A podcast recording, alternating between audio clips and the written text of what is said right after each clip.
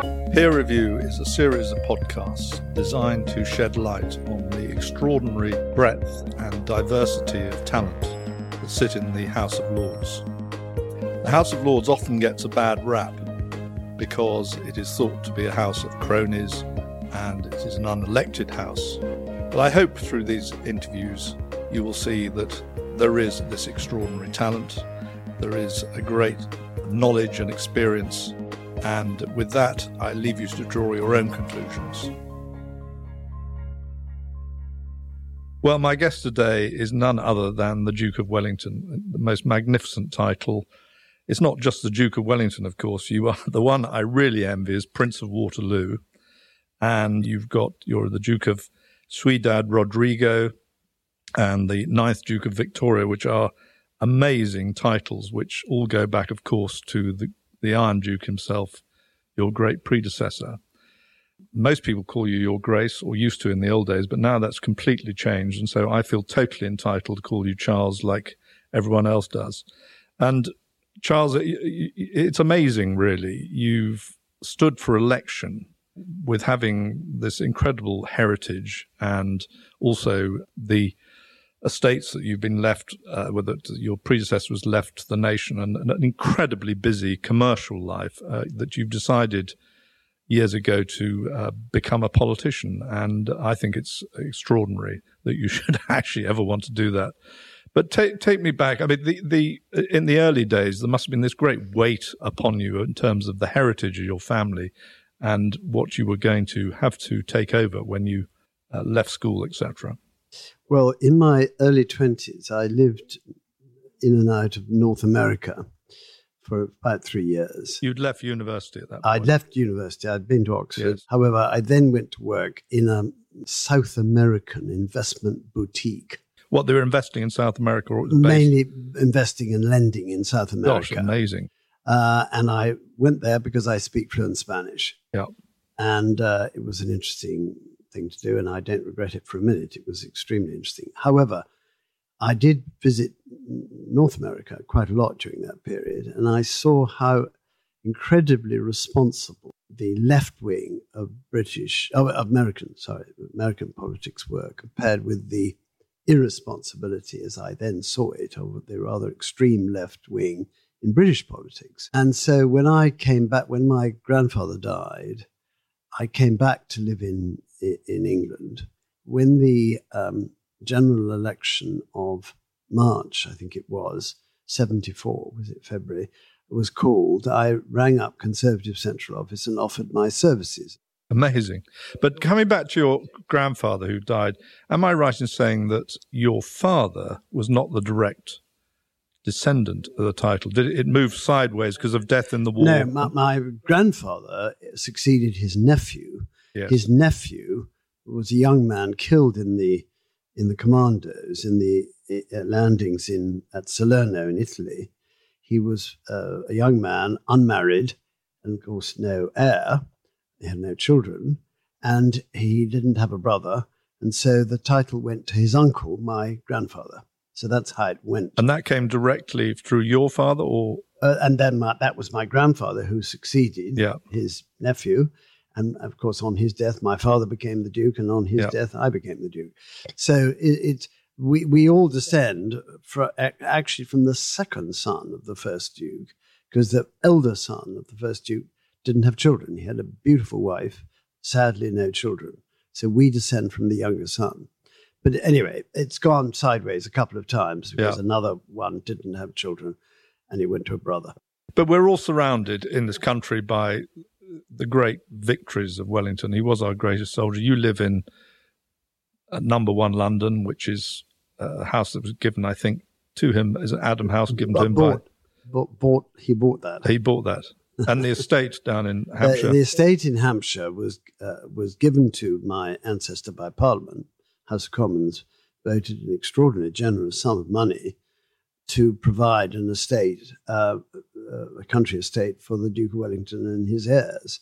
Uh, but uh, having said all that, you have had a full time task in maintaining that estate and, and building it. You, as you said, you learnt about land management, which is a great asset for the house. And it must have been in the case of your father, who uh, was in the Lords until the 99 reform, I think. Yes, but he? he didn't really play much part in the Lords. He wasn't very interested and hardly ever went to the Lords and wasn't remotely interested in staying when the hereditaries were asked to uh, leave and a few um, applied to be elected by their peers to remain. Yeah. And my father never put himself forward for that. And I suppose you could have done at the time. No, I was not then a oh, peer. you were not then a, a peer. You were, no, yes, because you, you, weren't the Duke then, yeah. No. And so I only became eligible to be elected, as I was eventually, on the death of my father. Yeah. And uh, I. Uh, and that was a, a, totally different election, which we'll come to later. But in yeah. the meantime,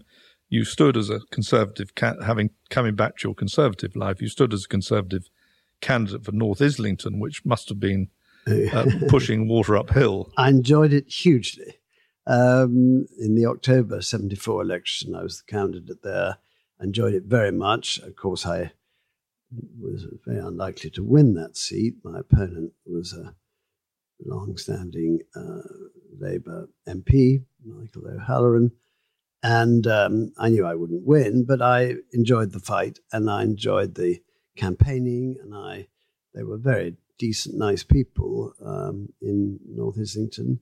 Your commitment to public service uh, sort of went on. I mean, you, you became a, a, a, a councillor correct. In, in Basingstoke, which is yep, known mean feat in '78, and then uh, and dealing with all the local issues, and then of course you uh, ran for election as an MEP in '79. Yeah, and I, uh, fortunately, all the seats were choosing at the same time, and uh, I I won the first one. I was in the final four, so um, I got Surrey, and um, uh, I was very very pleased to be elected to the European Parliament because I really really believed that the first international elected parliament of the then European Economic Community was something really worth doing, and I was pleased to be there. Right. So, what were the early days of the European Parliament well, it like? was, of course, extraordinary because all the other countries had elected their uh, representatives, their members of the European Parliament, on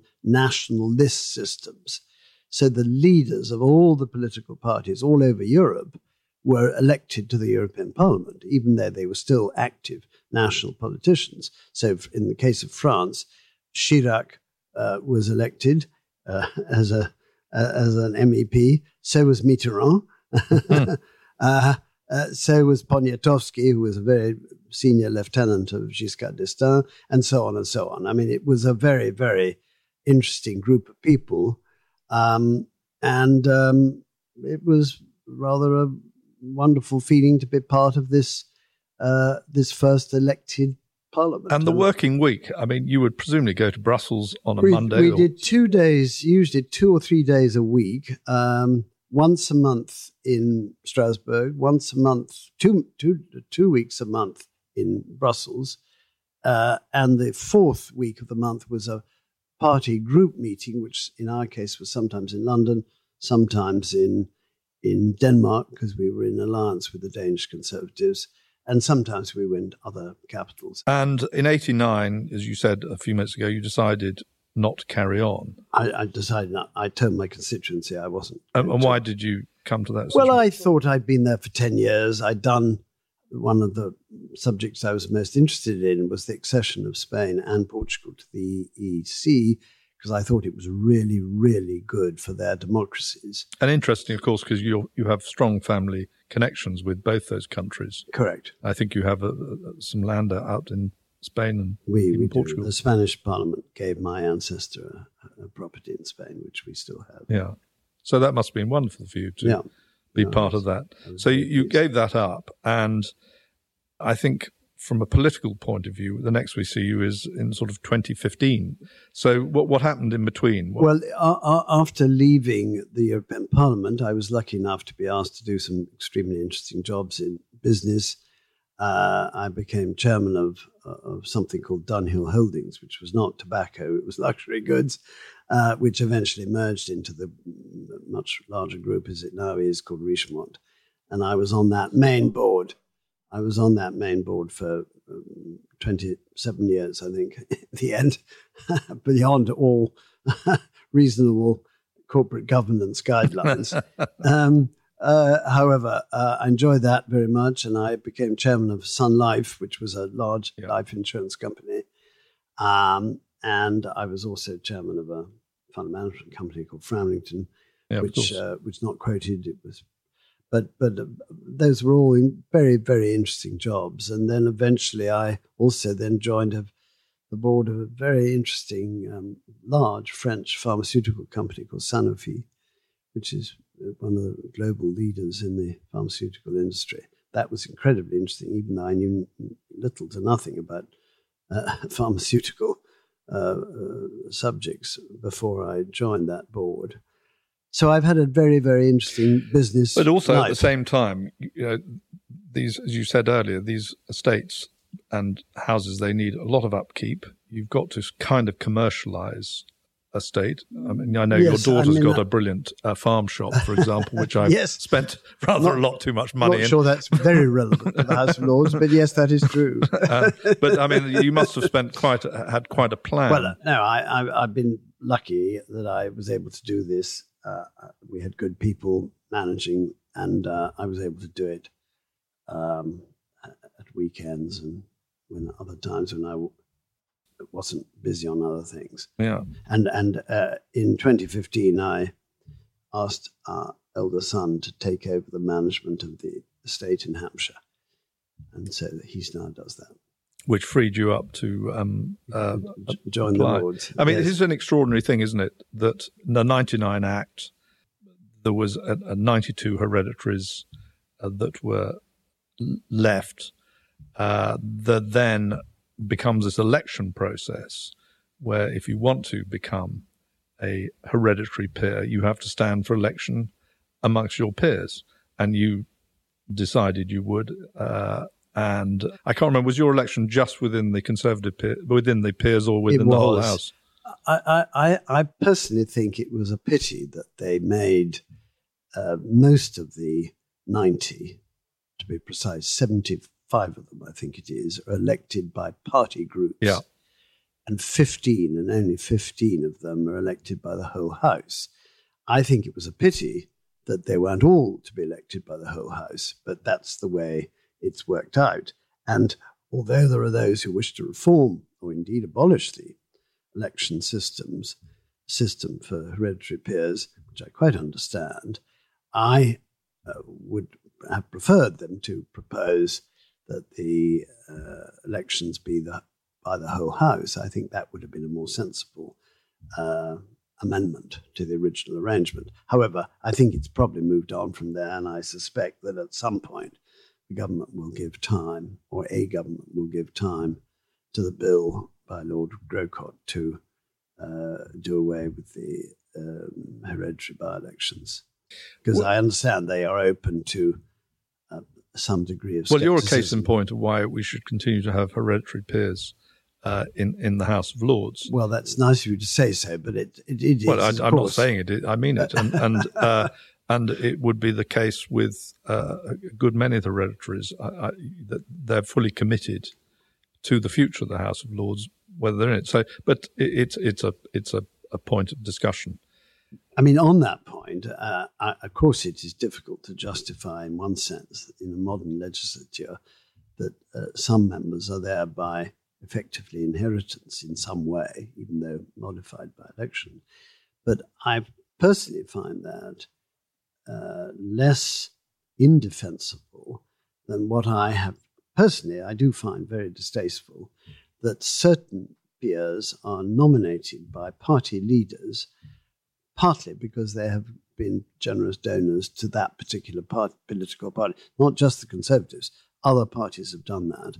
And I do think that is very regrettable. And I think that is not a principle that I would yes, ever, I, I, I mean, support. Obviously, I, I, I, sort of kind of fit in that category as I was treasurer of the Conservative Party. But um, I think that the overarching thing has got to be what those people have done for life and – what they have done outside of the political world. And so many of them have been ex- extremely successful business leaders, and you and I know who they are. So I think you, you have to mix it up. But I, I, I see your point of view.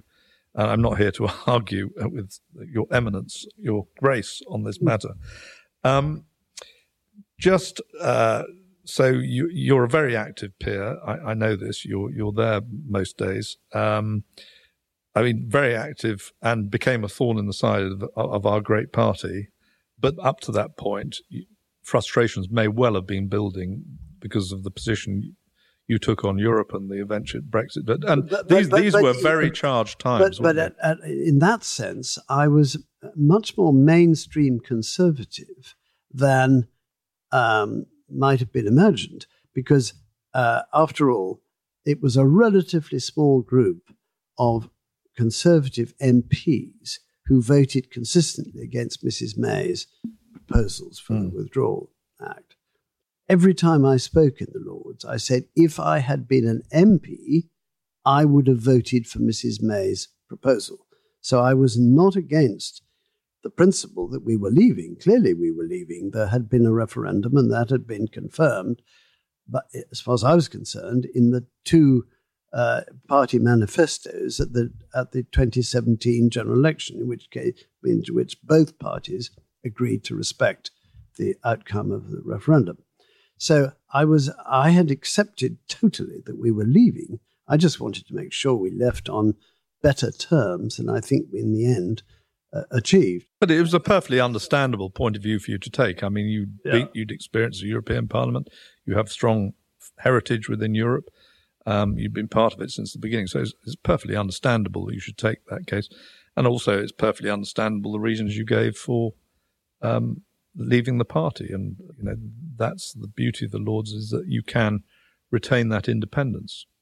Absolutely, and I, I actually think that um, that mentality of independence is is very desirable amongst members of the House of Lords because I, we've this afternoon been voting on various points of the illegal migration bill, and I have noticed Conservatives voting against the government. Uh, some very convincing speeches uh, against the bill from Conservative Baroness Helic, Baroness Mobarik, and so on. Um, so I, I, I, think there are all sorts of mm. matters that come to the Lords where I think it is right that people exercise their independent judgment yeah. if they don't agree with their party, whichever party that may be. Well, I think that is the thing about the Lords is that, and, and what we're trying, what we're conveying in, in these conversations is that it has independent people, it has people with great experience, and you've got experience, as you say, in business, in agriculture and state management, all these things that many MPs never have, that they can bring that experience to bear into uh, challenging, on the one hand, the House and also ensuring the legislation is fit for purpose. Which brings us on nicely to, uh, I think, your great triumph of, of recent times. I don't say this loosely, and it's become such a huge topical issue where you really did lead the way on the environment bill um, on to reduce pollution from dumping of sewage in in rivers. Well, it's terrible. And, and got, where did you? Where, so, I mean, that became a sort of kind of campaign for you. Where where did you sort of first get the real urge to take this on as your cause? There, there was a very good panorama program. Um, I suppose now three years ago, uh, which exposed the extent to which uh, Thames Water were dumping sewage into the River Thames. And it was completely revolting that the sight of the river bed of the Thames being covered in um, material deposited in, in lavatories all over London, and um, and sewage and the colour of the water and everything, and really one felt that, at least I felt, that um, it was unimaginable that this should still be going on in Britain in 2020. And I really felt this was something we had to do something about. So when the Environment Bill was uh, came to the House of Lords, having passed through the Commons, very interestingly, this in the there was a I think they call it a select committee or a bill committee in the Commons, which had proposed 200 amendments to the Environment Bill.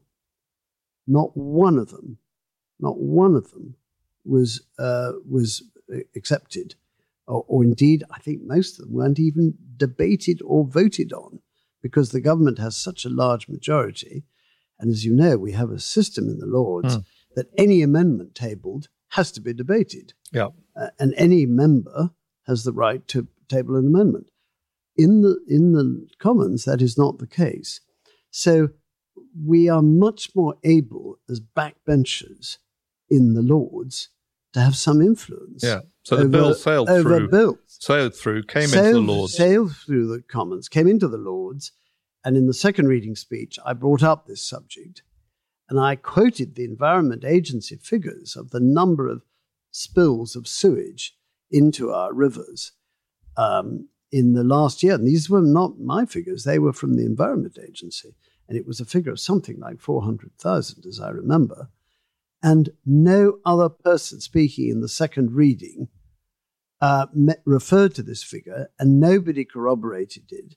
And a former uh, chief executive of the Environment Agency spoke in the in the debate and used a completely different figure, much lower figure. So, I mean, that was the degree of lack of knowledge amongst many members. The the, the minister then dealing with it, Lord Goldsmith, Zac Goldsmith, I didn't. I don't think he even uh, was really aware of it. And I remember in my second reading debate saying that I really did think watching this panorama program was was a necessary uh, necessary for all ministers in the in DEFRA to do, because only if they had seen that program could they begin to understand the degree of the problem. And I really believe, quite genuinely, and it's not a party political point, and nor indeed a, really a criticism of the ministers concerned, but I just think there was a lack of knowledge amongst ministers as to how serious the problem was. So, just to explain what you process you have to go through to put down to make a change to a bill you you put down your amendments at second reading. Uh, no, you can't put them down at second in the committee stage. I'm sorry, put, committee stage. You yeah. put down sorry, even I know that. and I was very keen to have on my amendment one backbencher from the Liberal Democrats, from Labour, and from Conservative. Uh, the front bench Labour spokesman offered to sign my amendment, and I asked them not to because I said I didn't want this to be seen by the government as an official opposition move. I wanted backbenchers from all four yep. groups. And I think that was the correct tactic because it became accepted as a cross party movement, if I can call it that. Um, and I think that's what led to its ultimate uh, success. And now, of course, it is the topic of the moment in the environment. Sadly, sadly, it has become that. Yeah. And and there's a lot of discussion now about nationalisation of the water companies yes. and things like that. Do you see that as the no, way of, I, of, I, mean, I'm not in favour of that. I think privatising the water companies was a probably uh, the right thing to do at the time, and certainly it freed up a lot of capital to be invested, um, which would not have been available uh, the Treasury would never. Yeah, people forget they were starved of capital before. Of course they were. They were. Yeah. Of course they were. So I, I'm not in favour of nationalisation. What I think the water companies have been guilty of, and we have to accept this, that in 33 years, 34 years, or whatever it is since they were privatised, they have allowed, uh, first of all, the original public ownership, shareholder ownership, has in many cases passed to private equity groups, which is perhaps not the most, the best type of owner for a, for a public utility, firstly. Secondly, they've restructured the capital of these companies, and there's a lot more debt. The initial, the uh, amounts of investment required were not raised through equity, they were raised through debt. Um, and uh, so I think that's turned out to probably been a mistake. Thirdly, I think the financial regulator, which is Ofwat, not mm. the Environment Agency, Ofwat has not overseen enough foresight the, the capital structures of these companies Um, and uh, because after they have, a, in a sense, a veto power because they have to approve the business plans uh, of these uh, companies uh, before they're allowed mm. to put up the charges. And so they have had an oversight, a financial oversight of these companies over a very long time. And I'm not sure they've really been uh, alert enough to the developing problem of too much debt, insufficient equity investment, and, and uh, inappropriate uh, ownership. Because I, I'm afraid I don't really believe that uh, a, a, private equity group is necessarily the right long term owner for uh, uh, uh, what is a public utility and a monopoly. I think the, a regulated monopoly. Yeah, I mean, Ofwat have been uh, asleep at the wheel, there's no question. And you've exposed this. And, you know, I'm sure if you look back now, you'll think this is one of your great achievements, and, and, and I think we owe you debt. I mean, mo- moving back, if you like, to your non-political life, you, you've been very active in King's College London, uh, where you were chairman of the governing body for which was a very very interesting. 2007. I did that for nine years, which is the statutory yeah. maximum. I was allowed to do it. Uh, I would have happily gone on longer, but we had a nine-year rule, and of course I respected it um, it, it, was a very interesting thing because, of course, you work with very clever people, uh, and the whole um, strategy of a university, particularly a major one uh, centered in London, is extremely interesting. It um, King's College has been hugely hap- successful. Happens to have one of the largest medical schools in in the country, if not in Europe, because they have four different hospitals working uh, with with the university, King's College Hospital, Guy's Hospital, St Thomas's Hospital, and the Maudsley, which is a psychiatric hospital. So that side of it was very very interesting, um, and of course they have a very active humanities um, side, uh, well known for war or defense studies and many other uh, humanities subjects uh, and also, I was able to help them in that period get the east wing of Somerset House, which they had always been meant to have. When my ancestor founded King's College, he suggested that they be located in the east wing of Somerset House. And we were able to achieve that while I was chairman. so that was satisfactory. And that by the way, was resisted in 1829 by the people, the, the civil servants who then were all located in Somerset House and didn't want to be moved out. Uh, so that was quite an ironic twist, but it took a long time to get there. And also, very importantly, when the BBC moved out of Bush House, we were able to secure that for uh, King's College. Uh, so that really was a significant change, and it's now been pedestrianised. Yeah, no, so it really is, has it really created a, a, a, very good campus. Yeah, no, it's incre- incredible.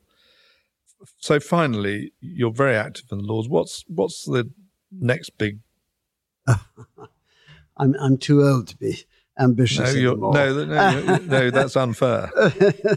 um, you no, might have I said mean, that I, in 2015, 2021, but you... I, I look upon I look upon um, uh, service in the Lords as being public service. I know it's not often considered that, but I personally consider it public service.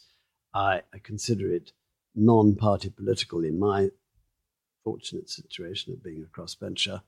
Uh, and I am only interested in trying to help the, the governance of this country by really good scrutiny of legislation in the Lords uh, and I genuinely believe that the Lords does perform an important role in improving legislation. And there are many ways to illustrate that, but uh, we now have a Scottish Parliament. Scottish Parliament, unfortunately, doesn't have a second chamber. And as a result, I believe a number of long term mistakes have been made. because there's been no scrutiny because of a second chamber. There's been no proper It's a very good point. Uh, by a second chamber. Mm. And as you know, um, serving in the Lords, um, we really do scrutinize bills yeah. you might almost say in too much detail. but the fact is, we go into a lot of detail, very long sittings, very detailed debates. Um, and um, on the whole, I think we improve the legislation. I would say that, wouldn't I? But I do think we do. Well, it's incredibly kind of you to come and spare the time. It's been really fascinating and keep up the good work, I think is the answer, isn't it? Thank you very much, Charles.